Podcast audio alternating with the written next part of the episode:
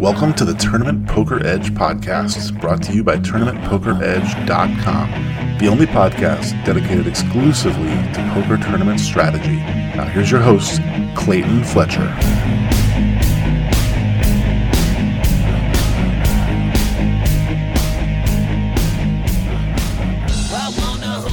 Hello once again, everybody, and welcome to the Tournament Poker Edge podcast. I'm your host, Clayton Fletcher, here in New York City, where I uh, actually did get a chance to leave. And as I've been saying for many weeks, I've been trying to get to New Jersey so that I could play on some of the legal and juicy poker games over there. I am happy to report that I had some success. I played on W S O P dot com. I put a few hundred dollars on there and finished with a few thousand dollars on there. So things went really well. I did particularly well in uh, a tournament with a fifty thousand dollars guaranteed first place prize. I believe it was a one hundred dollars buy-in, uh, and that was the big score. I almost made the final table in that one. Um, I also had a couple other deep runs. Uh, it was really fun, really good action, a lot of loose passive action.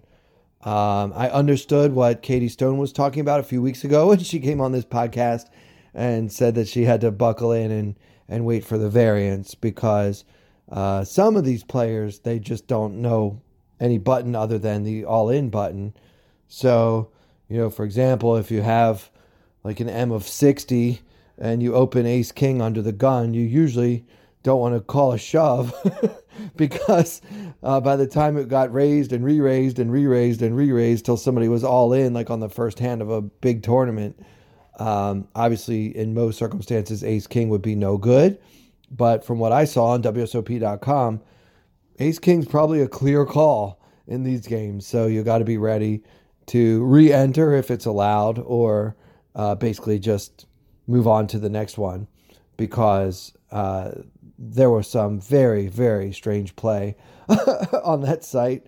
So yeah, really good action. And I happened to run well enough to uh, make a few thousand dollars, which is nice. And it was just good to be playing on a regulated website, one hundred percent legal, and, you know, not worrying about whether I was being cheated or whether I'd have any trouble cashing out, things like that. So Uh, that's what's been going on with me. A big shout out to my cousin Michael, who lives just across the river from me in New Jersey, and uh, opened his doors to a uh, potentially infected stranger. I shouldn't laugh, but you know the thing is, we've been on lockdown here for I think six weeks now, and I haven't shown any symptoms, and neither has he. So he said, "Come on over," and uh, it was nice. You know, got to catch up with my cousin a little bit, and got to play some legal online poker. Unfortunately, though, that site, I'm having trouble finding the uh, hand histories. I'd love to kind of go through and maybe even do my first T P E video on one of the tournaments I played, because I do remember there being some very interesting decisions that were uh, exploitative in nature. But I, I'm unable to find those hands on my laptop. Ironically, I'm also unable to find the hands from A C R that I have been playing as well. So if anyone has information on how I can find those hands so that I can load them into a replayer and and possibly talk about some of those hands here on the podcast, uh, that would be huge. So uh, if you can, tweet me that information. That'd be great. At Clayton Comic. That'd be awesome. So no guest this week. I reached out to a couple of guys uh, about coming on to the podcast, but it just seems like it's a bad week for a lot of people. So it's just going to be you and me, and I hope that's all right. We haven't done this together in a long time. I intend to talk about a hand that was emailed to me. Uh, I don't really prefer email, by the way. If you guys are on Twitter, the best way is to uh, you know, reach me that way, at Clayton Comic on Twitter. But if you have a hand that you want to email, uh, it's likely to get lost in my email. I get way too many emails. But you should use poker at clayton fletcher dot com for that. Uh, but again, I prefer that you guys just use Twitter. And a really great place to post your hands is the T P E forums. We've been seeing some increased activity on the forums at tournament poker edge dot com. Members submit hands, and both other members as well as our T P E pros answer the questions that are presented, and often it, it leads to some pretty lively and productive conversation, uh, which is which one of the things that I think separates and distinguishes Tournament Poker Edge from other training sites is that it's not just an immediate, uh, you're an idiot, fold pre, but there, there's much more uh, exploratory and in-depth discussion that is meant to be helpful and productive, rather than just making the person responding feel better about himself by tearing down the decisions that were made by the original poster. So with all that said, I think you guys should join Tournament Poker Edge. It's really cheap. It's twenty-five dollars a month with an annual subscription. And then you can get involved in the message boards with us. And you can even post a few hands of your own that you want to just bounce some ideas off the pros and the other really good players that are on that site. So please come join us, won't you? So the first hand I want to review comes from a listener named James Matthews. He is a mailman, actually. So, uh, you know, mailmen have a special place in my heart. Uh, one of my favorite uncles, a mailman for twenty-five years. And uh, so it kind of caught my eye when I got this email, and the first line is, "Hi Clayton, I'm a mailman from New York." So, I mean, the guy's already got two good things going for him. He's a mailman and he's from New York, which, as we know, I am too. So, uh, and then he starts off with a nice compliment. "I'm a big fan of you on the T P E podcast." Thank you so much, James. I really appreciate that. He goes on to say, uh, after he discovered our podcast, he actually went back all the way to the beginning, guys, way back to two thousand ten, and listen to every episode. So obviously that's a great way to, to get your hand read on the air. maybe, uh, maybe, maybe not, but you know, certainly flattery can only help, right? So uh, he goes on to say, "I grew up around poker and my father has made his living running a home game for as long as I can remember, although it's Omaha high-low.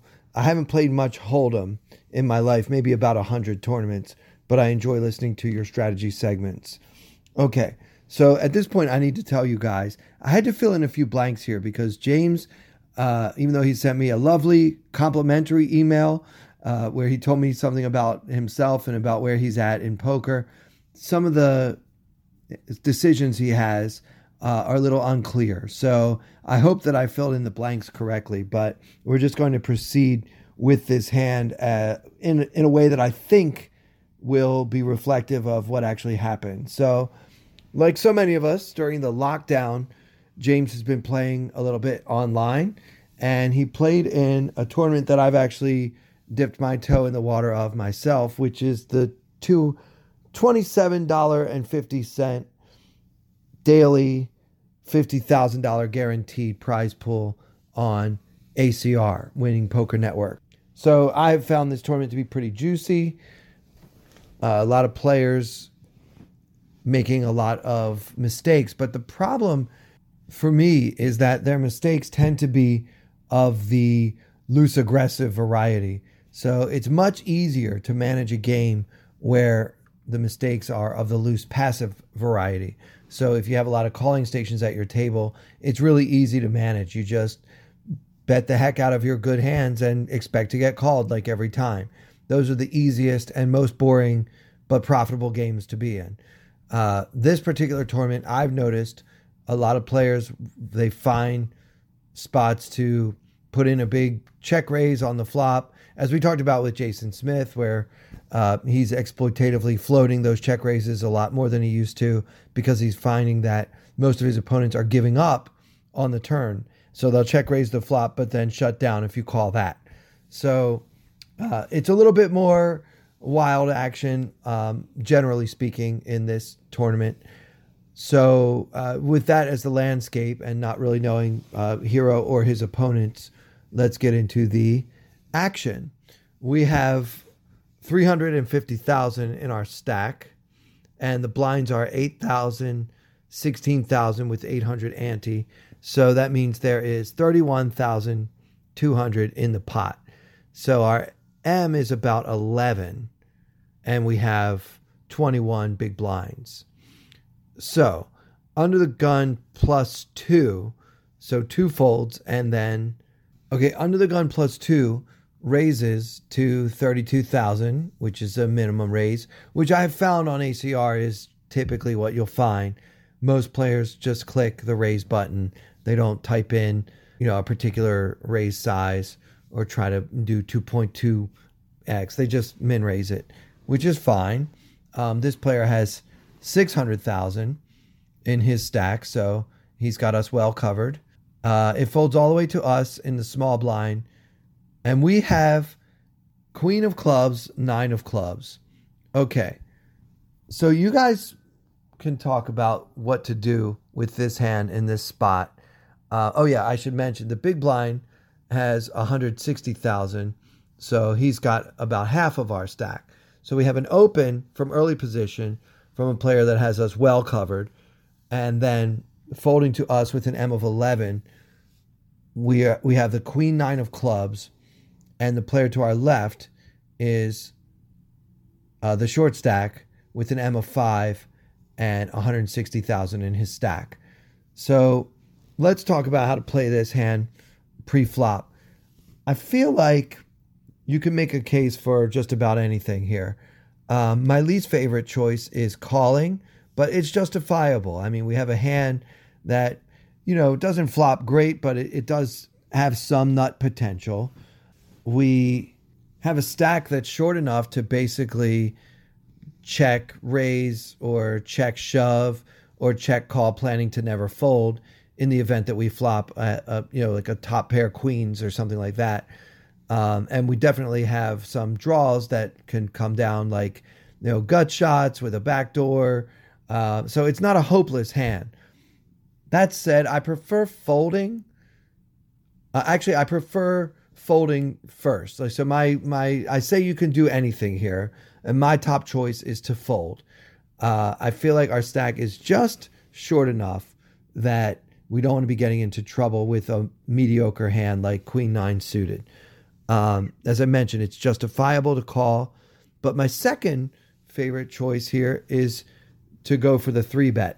Now, the downside of that, and we don't have any information on the playing style of the big blind, but assuming he's kind of a standard, typical player in this twenty-five dollars tournament field, he's unlikely to get involved without a monster if we three bet.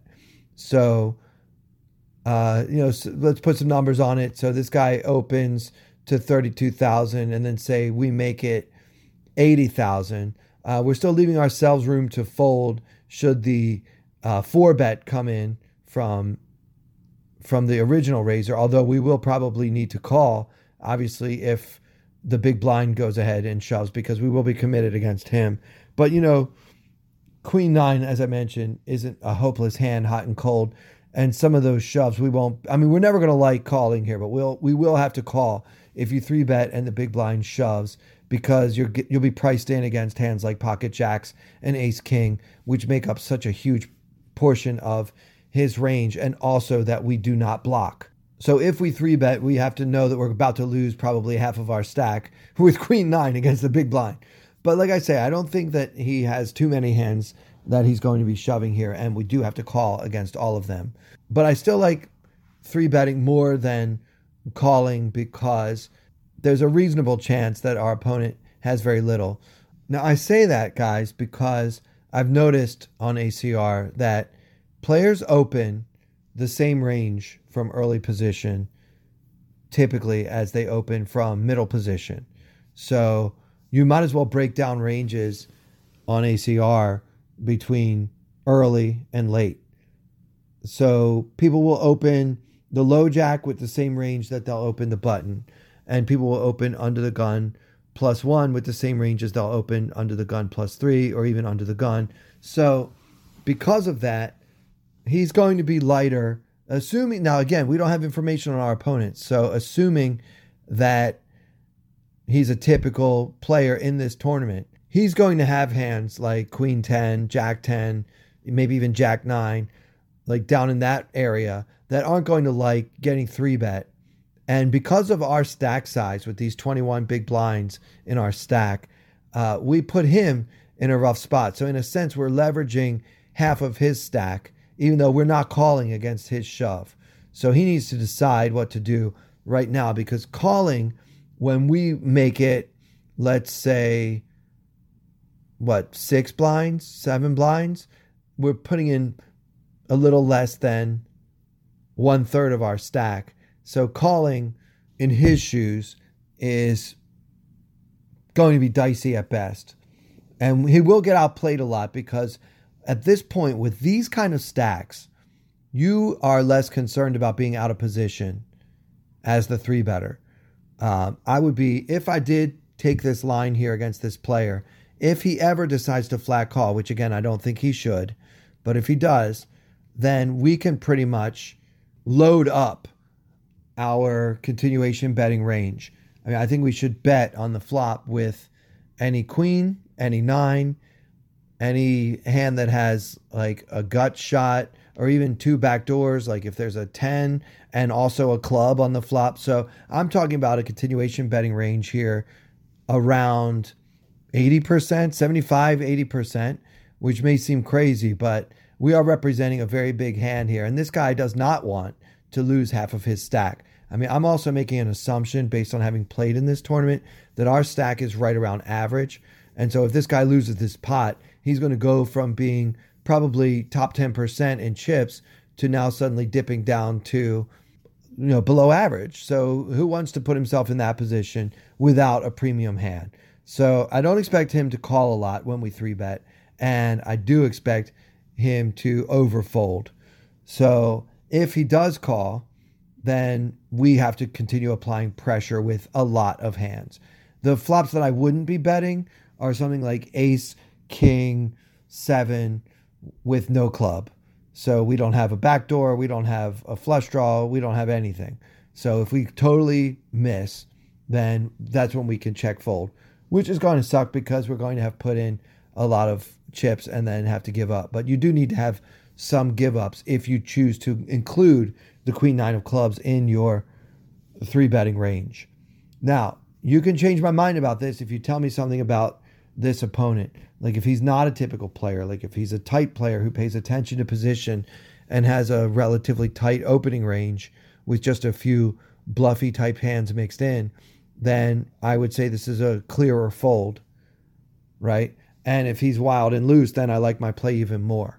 So as played, our correspondent takes my least favorite option and calls. But again, I did say it's justifiable. And now he's just really hoping that the big blind doesn't do anything. And the big blind just calls. So we're pretty happy with that outcome, even though we kind of stepped out on a limb there and just flatted. Uh, so now we are going to be out of position against two opponents holding a king, uh, sorry, a queen nine of clubs. And there is one hundred thousand in the pot, and we have about three hundred twenty thousand behind.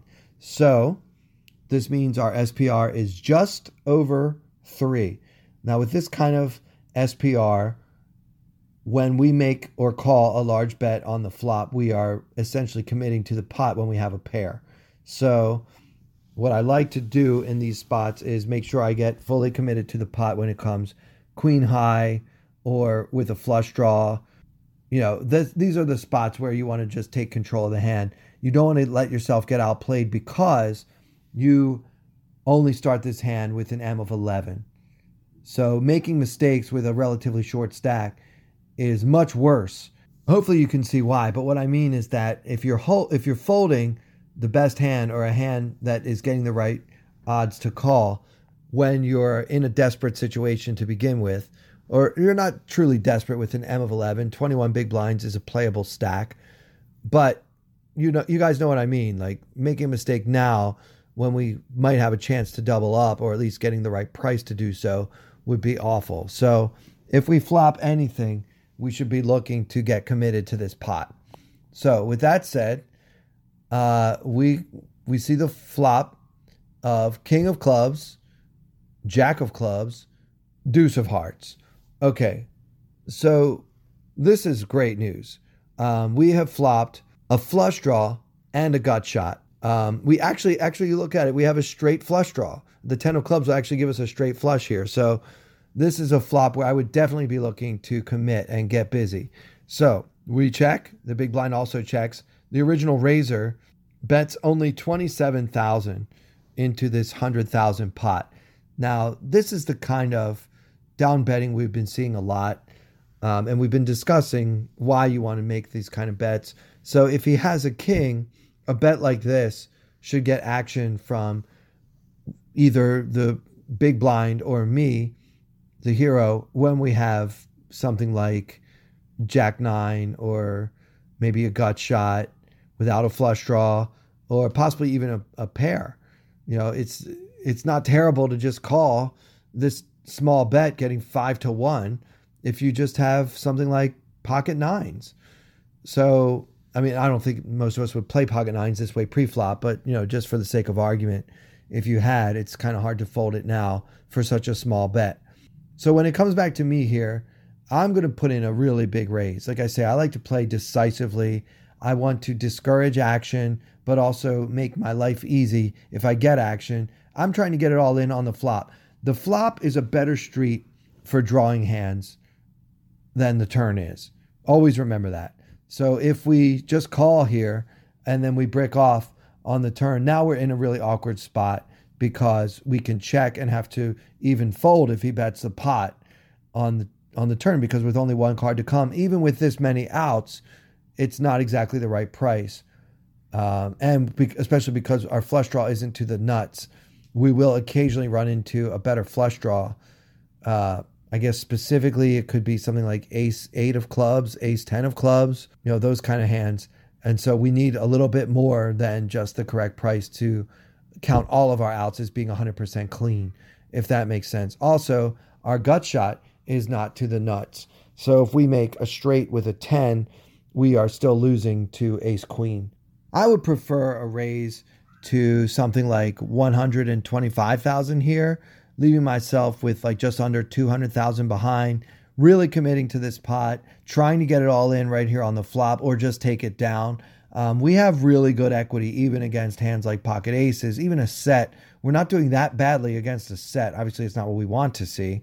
Um, but with all that said, we want to try to make our move right now. So a big raise here, uh, maybe one twenty, one thirty, something like that would be great. Uh, instead, hero raises, but he only makes it ninety thousand, which that's a pretty small bet. And it's it's just a little bit of an awkward sizing because when it just gets flat called, uh, now we have an awkward spot again when the turn bricks off and now we have an awkward stack. And, you know, we just don't like being in that kind of no man's land. So if you're going to commit, put in more than a third of your stack. Make sure that everyone at the table can tell that you're committing. And by the way, guys, you can also do this with your bluffs because you're never actually pot committed when you're bluffing. So keep that in mind as well. So yeah, I would like make it one twenty-five here, maybe even one thirty, just to make sure everybody knows I'm serious and see how serious they are. So instead we make it ninety and then the big blind shoves for one hundred twenty-four thousand. So obviously that's a pretty easy call for us, assuming the original raiser calls. But instead, the original raiser makes it two hundred sixty thousand. All right, this is actually the action we wanted. Okay, look, I know we have a draw, and I know that many players like to have a made hand when they get all in. But guys, you have a straight flush draw. This is all the outs. You know, assuming nobody has ace queen or ace ten, ace eight of clubs, uh, those few hands that we're worried about. Otherwise, we basically have... This is a gin flop, and we should be very happy to get the whole stack in right here. So uh, instead, the hero calls, leaving himself with only about sixty thousand behind. So now we have this monster pot with like seven hundred thousand in it, and we only got sixty thousand behind. So I think the rest of the hand could pretty much play itself. Okay, so on the turn is a deuce of spades, and they both check, which I really don't understand. and on the river it's the five of hearts, and they both check again. So I guess somehow we managed to save sixty thousand, which uh, I never would have done. I would have gotten it all in right there on the flop, because why not? But I guess there is a case to be made for just uh, you know going this route, and that way when you miss, you don't have to put it in if nobody else wants to put it in. And then the uh, results of the hand, the big blind, who remember just flat called pre-flop, had pocket jacks. If you recall, pre-flop it went raise and then the small blind called.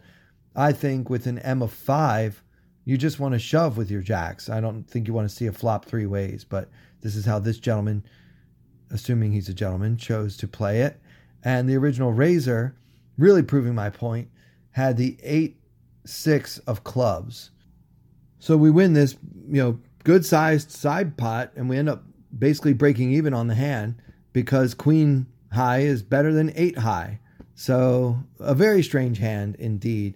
But look at this open, early position open, eight of clubs, six of clubs. Really proves my point. To me, that means we want to be three betting a lot more with these type of hands from the small blind rather than calling.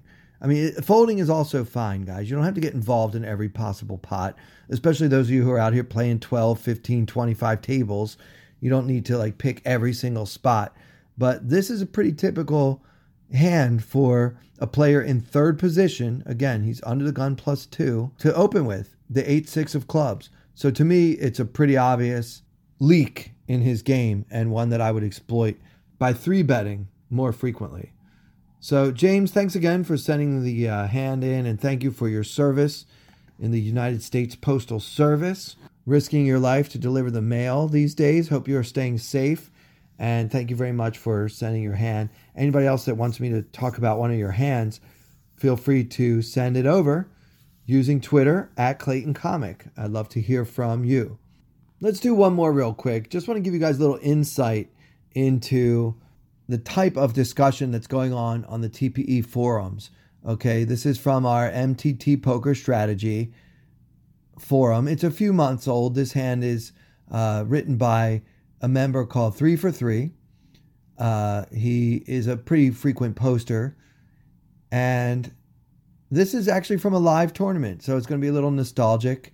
I'm not sure where, but he played a four hundred dollars World Series of Poker circuit event. Now, the first thing I can tell you about these, I've played in a few of them. Um, you are really overpaying in rake. The rake in these tournaments is so high. I'll bet only three hundred dollars or maybe three hundred twenty dollars went to the prize pool out of the four hundred dollars that three for three shelled out to play in this tournament. Um, I've seen rake get out of control, and the World Series of Poker is one of the worst culprits of rake abuse, and particularly with these circuit events. I mean, it's basically how they pay for whatever that free roll is they do for the circuit grinders at the end of every year. It's because they've been uh, raking everyone so heavily all year long, they can easily afford to have a million dollar free roll if they want to. Anyway, off my soapbox and to the hand. The first hand after dinner, I assume he means on day one, the big blind is not back yet. Okay, it's folded to us in the low jack with the king eight of diamonds. Okay, so action on hero. I know the temptation of trying to go ahead and grab that big blind, especially because there's a big blind and a big blind ante. Um, we don't really have information about our opponents, but I've gotten away with this sort of thing before. So normally I think that this is a pretty easy fold. King eight suited is basically a junk hand, and the low jack isn't particularly late position. Um, in these circuit events, they're usually nine-handed. So even with the missing big blind, I think I would fold. But the fact that he's still at dinner does make it a little tempting to try to get after it here. And I suppose depending on who's on my left, I might try to make this play occasionally and see if nobody else wants to get after it with that uh, with that dead money in the middle. Uh, of course, our stacks are important too, so let's talk about that. Um, we have a relatively big stack at our table, based on the information I'm reading here. Uh, the blinds are one thousand and two thousand with a two thousand big blind ante. So there's already five thousand in the pot, and we have more than one hundred thousand because we're about to get action from a player who has the effective stack of one hundred thousand. So right away, we're still relatively deep here, um, at least based on who's going to call. But we don't know that at the time. There's presumably some short stacks here.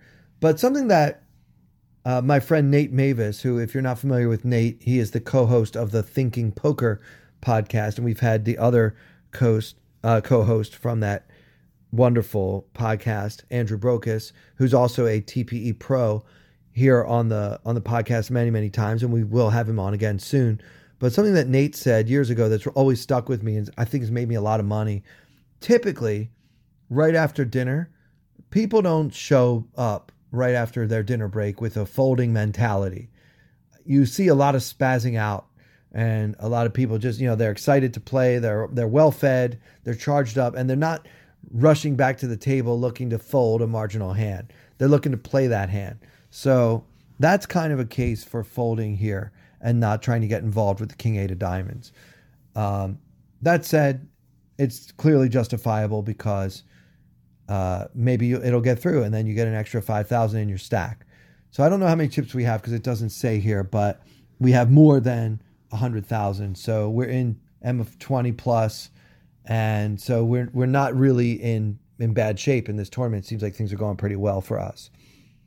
So we get action to our immediate left. So that's going to be the hijack, a good young European player.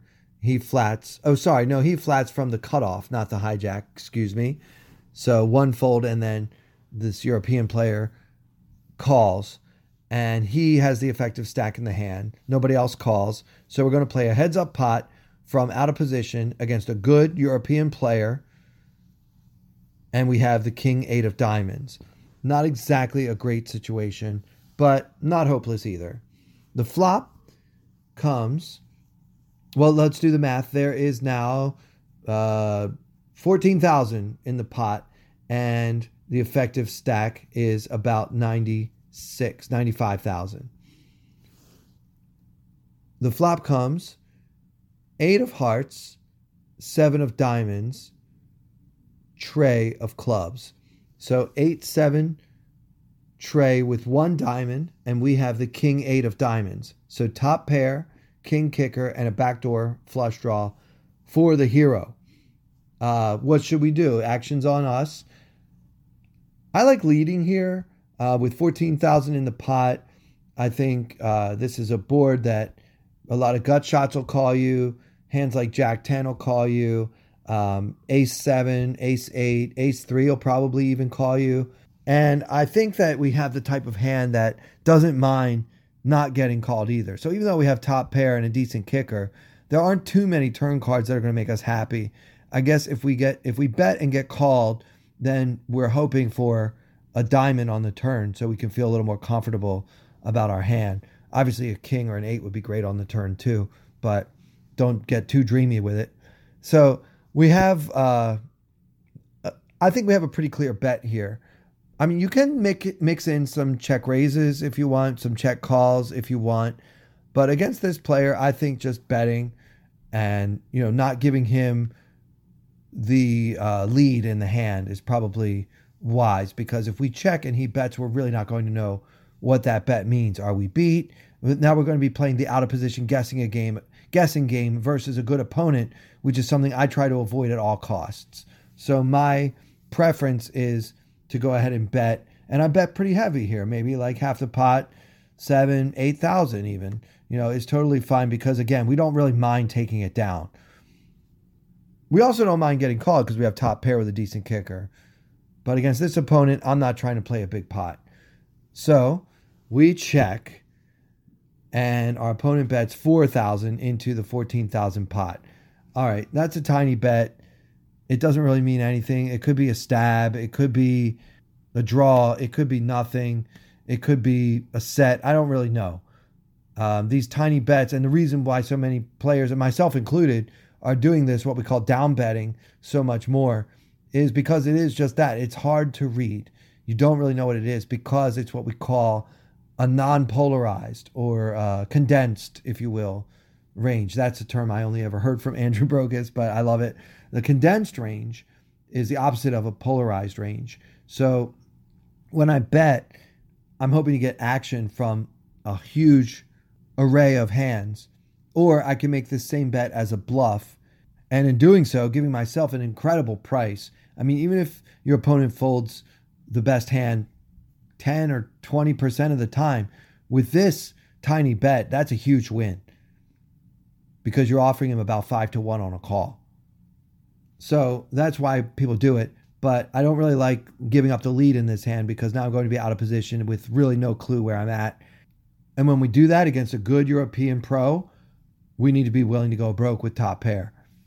So he bets four thousand and we just call, which is fine. I don't really see a good case for check raising this flop because I don't think he can really get called by worse.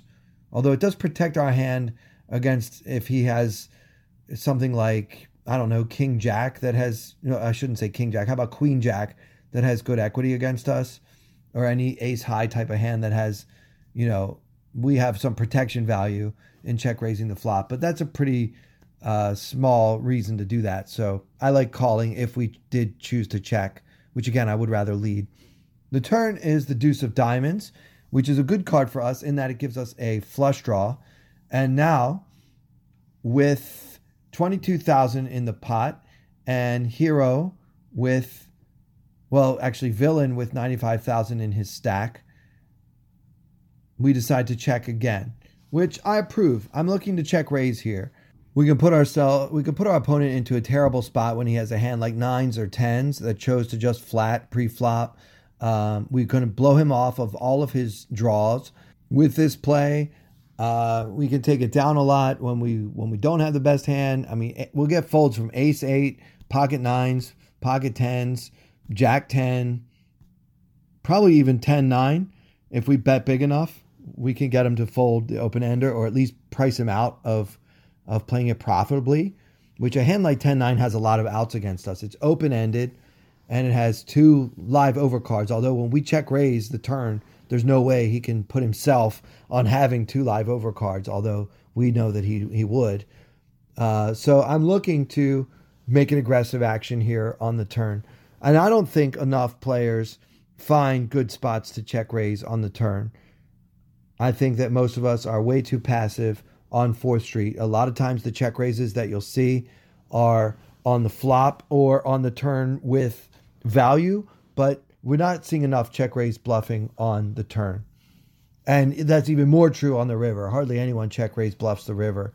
And that's, you know, there's a good reason for that because a lot of players check, check all their value hand, all their medium strength value hands. So when you check and you get bet into on the river, it's usually with either a pure bluff or a monster. So that means check raising the river. You're only getting the bluffs to fold. Anyway, I digress. Here on the turn, if we check, I'd be looking to raise it. So we check and the villain bets eleven five into twenty-two thousand. So right about half the pot. Um, this is the action I wanted. Here, I'm going to make it like thirty-five thousand and expect him to fold a lot. We have him covered. This puts a lot of pressure on all of his non-premium hands. Um, if he doesn't have a set, if he doesn't have pocket aces that slow played pre-flop, uh, he even with aces, you might even get him to fold sometimes because the check raise on fourth Street is so effective. And we're also going to get hands that we're beating that have equity, decent equity against us to fold a lot. Instead, the hero calls, and I'll be honest, guys, I don't hate it, just calling here, but to me, it's a good spot. We have top pair with a decent kicker and a flush draw. We have a lot going on here. We're probably ahead, but even if we're not, we have plenty of outs available to us uh, should the hand continue after the check raise. And if we don't check raise it, then there's a decent chance we'll get outplayed and have to fold the best hand on the river. So that's why I don't really like a a passive play here on the flop and turn against a decent opponent who could probably figure out that we're pretty well capped at this point.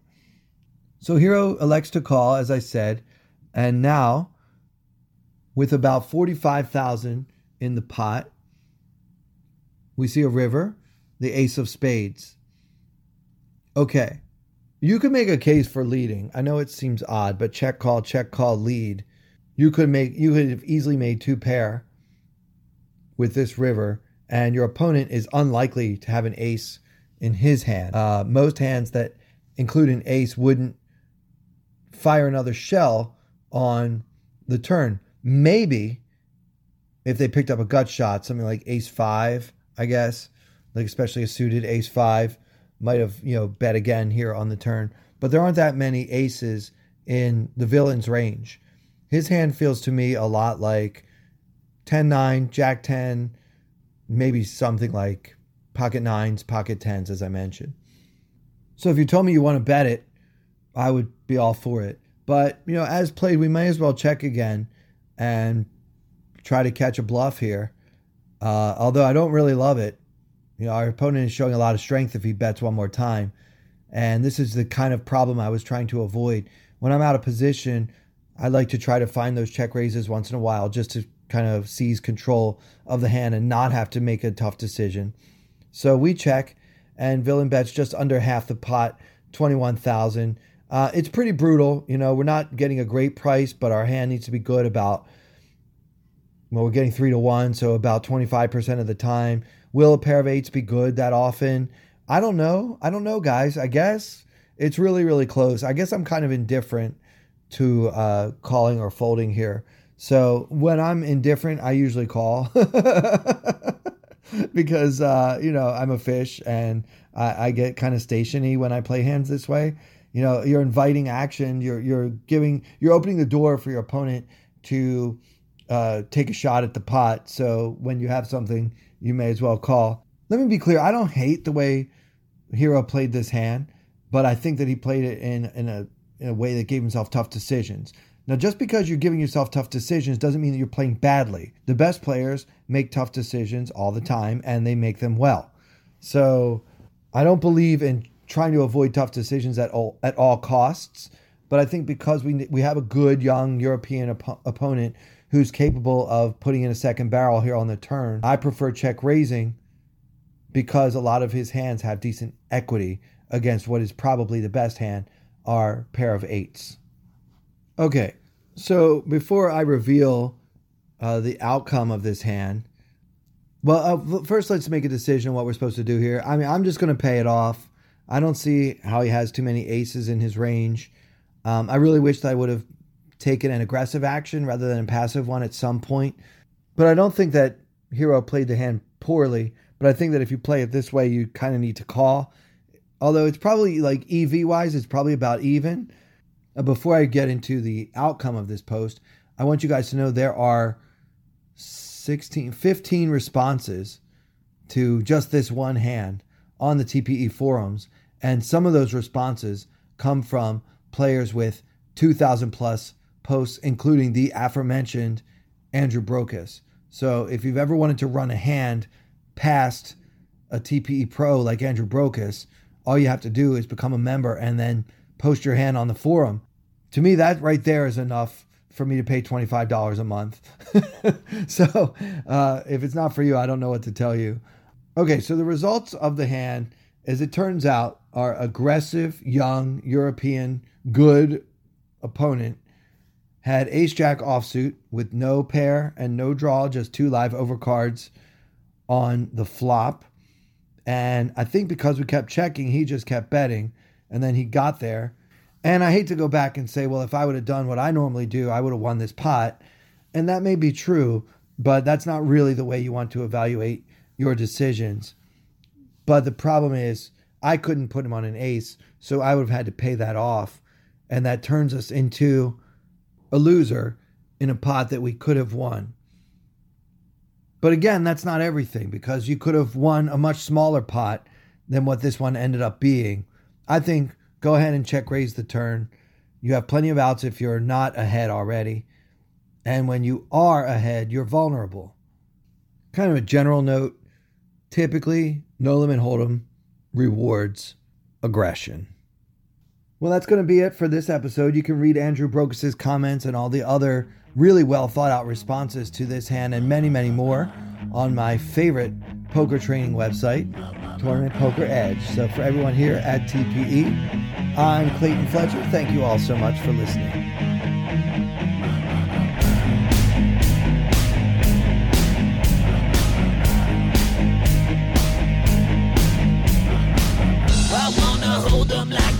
In Texas, please fold them, let them hit me, raise it, baby, stay with me. Lock in intuition, play the cards with babes to start. And after she's been hooked, I'll play the one that's on her heart. Oh, whoa, oh, whoa, oh, whoa. I'll get her heart, show her what I got. Oh, whoa, oh, whoa, whoa. I'll get her heart, show her what I got. Can't read my, can't read my, no she can't read my poker face. She's got to love nobody. Can't read my, can't read my, no she can't read my poker face. She's got to love nobody. Poker face, poker face. Poker face, poker face. I wanna roll with her, a hot pair we will be. While little gambling is fun when you're with me. I love it. Russian roulette is not the same without a gun. And baby, when it's love, it, it's not rough, it isn't fun.